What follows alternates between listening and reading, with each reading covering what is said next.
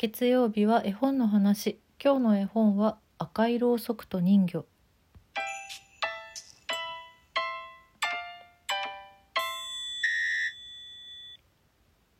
今年2023年は6月にディズニー映画「リトル・マーメイド」が実写版で公開されるとかねそんなニュースもありますけど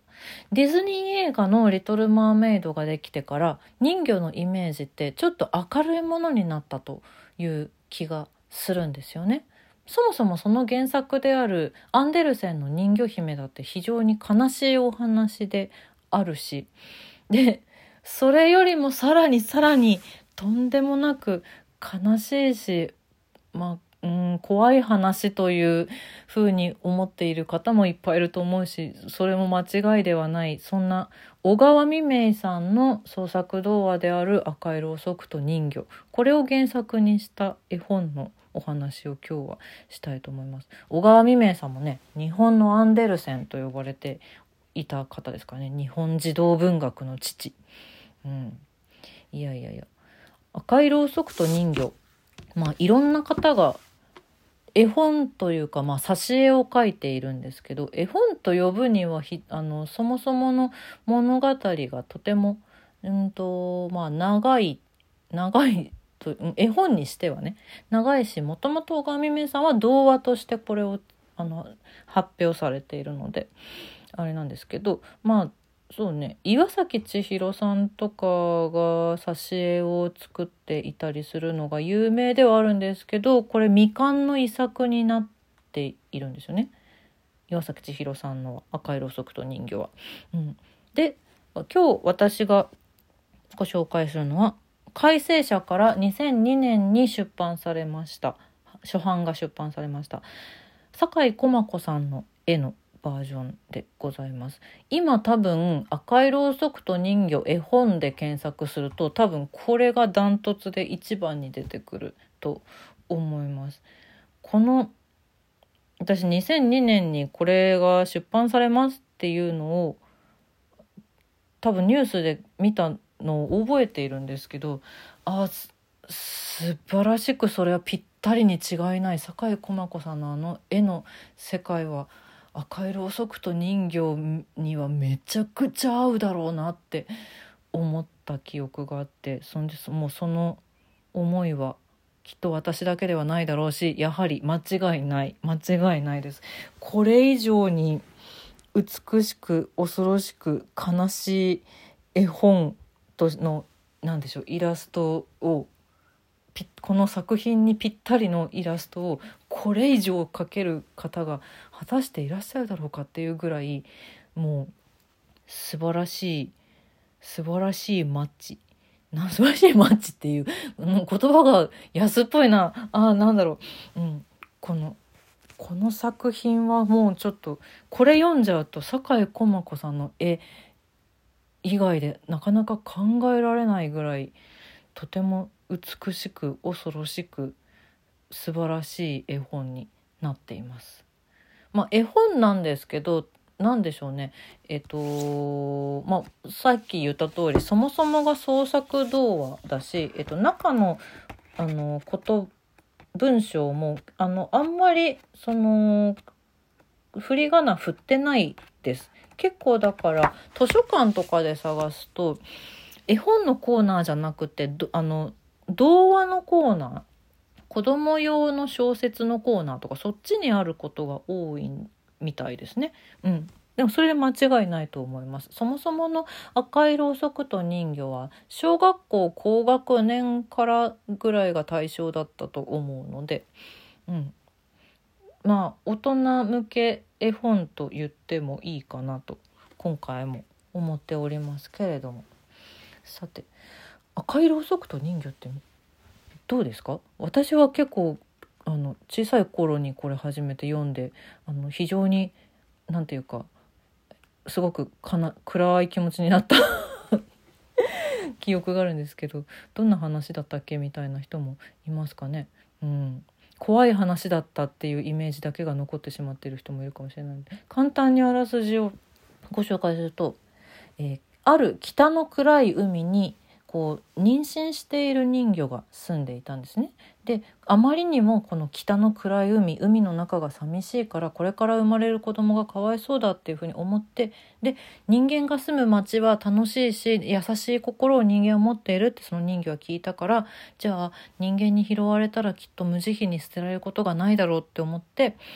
その自分の住んでいる北の暗い海の近く海岸の小高い山にある神社に自分の子供を産み落としていくんですね。でその子供はその町のろうそく屋を営んでいる老夫婦に拾われます。おじいさんとおばあさん。おじいさんとおばあさん非常に信心深いので神様からのご縁だというふうに考えてこの子供を一生懸命大切に育てます。もちろん人魚の子供なので上半身が人間下半身は魚。でもそれでもこう大切に大切に育てて美しい娘に成長しますある日その成長した人魚の娘は自分がこのろうそく屋さんのろうそくに絵を描いたらみんなが喜んでくれる喜んで買ってくれるかもしれないっていうふうに思いついて白いろうそくに赤い絵の具で魚とか貝とかの絵を描くんですね。でこれがもうたちまち評判になって非常に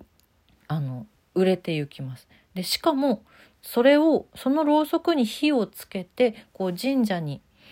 こう収めてでその燃えさしを持ち帰る。持ち帰って海に漁の仕事とかでこう出た時にどんなにしけててもどんどんなに大荒れの海であっても絶対に無事に帰ってこられるっていうそういう噂が広まってもうろうそくの評判がどんどんどんどん上がっていく。どんどんどんどん評判が上がっていったから南の方の国からその評判を聞きつけた商人の人が老夫婦に娘を私に売ってくださいっていうふうに頼みにやってきます。で最初のうち老夫婦はもう手放そうとしなかったんだけどその商人悪い人で昔から人魚は不吉なものだって言うんだよって言っていっぱいお金は湧くつからさっていうそういう言葉で目がくらんでしまって老夫婦は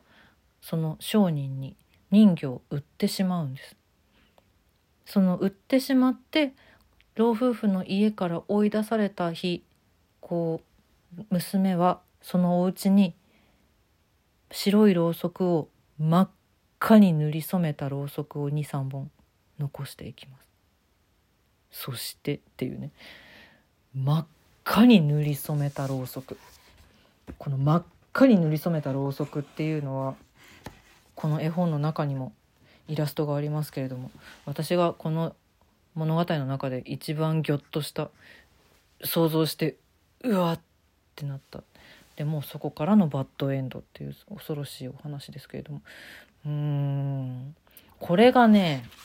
酒井駒子さんの絵の世界に非常に合っているというかななんていうのかな。あのー、前の前に酒井駒子さんの絵本そのね「ビロードのうさぎ」っていう絵本を1月30日にシャープ408でご紹介した時にもちょっとこの話したんですけど酒井駒子さんの原画って段ボールとかボール紙とかこうそんなに絵の原画としてあまり使われることのない紙を使ってることが多くってでその上に真っ黒に墨なのかな？絵の具なのかな？ちょっとごめんなさい。私そこら辺明らかじゃないんですけど真っ黒にまず塗ってそこの上に絵を描かれていくっていうそういう描き方をされてるんですね。であの赤いろうそくと人魚の原画もおそらくその形で描かれたのではないだろうかと思うんですけど黒を基調としたというかあの一番下が黒だなっていうのが分かる絵が非常に多いです。それがこのなんだろうな北の暗い海のイメージ